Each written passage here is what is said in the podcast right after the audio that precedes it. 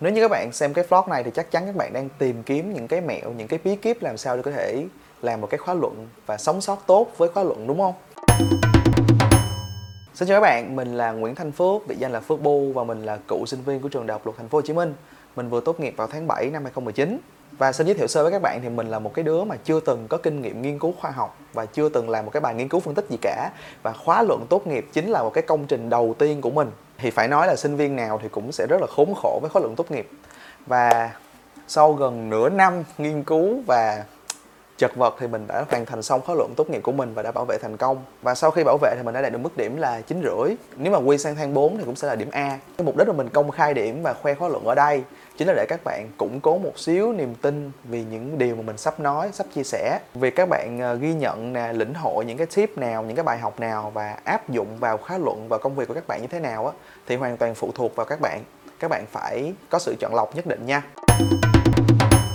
do khóa luận tốt nghiệp thì có rất là nhiều những cái vấn đề và nếu mình thực hiện hết những cái vấn đề đó thì cái vlog sẽ rất là dài. Chính vì thế thì mình đã quyết định làm một cái album ảnh trên facebook của mình với những câu trả lời, với từng câu hỏi ở trên đó rất rõ ràng và cụ thể.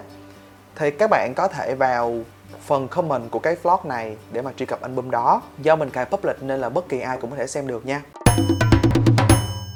thì mục đích của cái việc mình làm cái vlog này cũng như là làm một cái album ảnh chia sẻ về khóa luận tốt nghiệp chính là bởi vì mình cảm thấy năm trước á, mình là một sinh viên năm cuối rất là băn khoăn và rất là lo sợ rất là lo lắng luôn á. Khóa luận tốt nghiệp thì nó chưa thực sự nhận được một cái sự quan tâm hướng dẫn một cách cụ thể chi tiết.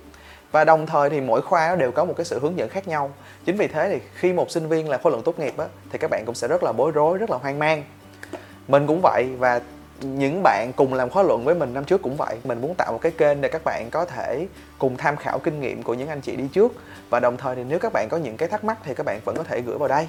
Còn nếu những bạn nào mà có những cái tâm sự gì đó hoặc là những cái khó khăn, vướng mắt khi làm khóa luận tốt nghiệp mà cần một cái sự chia sẻ đến từ mình á, thì các bạn có thể truy cập vào link câu hỏi ẩn danh là bit.ly suyệt nói gì giờ mình chắc chắn sẽ không phải là một người có thể giải quyết được tất cả mọi vấn đề của các bạn, nhưng mình sẽ cố gắng hết sức. Và nếu những cái vấn đề nào mà mình có thể tham khảo và hỏi ý kiến của những người bạn của mình, những người cũng đã từng làm khóa luận và cũng đã bảo vệ thành công và có một số điểm cao nhất định, thì mình cũng sẽ phản hồi cho các bạn dựa trên cái sự tham vấn đó của mình.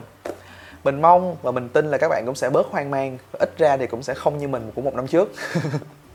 Rồi, nói chung thì nếu các bạn có vấn đề gì thì hãy comment hay gửi qua link bit.ly nha tất cả những cái nội dung về khóa luận tốt nghiệp thì các bạn hãy cứ truy cập vào cái album tạo nghiệp tốt khi làm khóa luận tốt nghiệp. Rồi tới đây thì mình chính thức tạm biệt đây.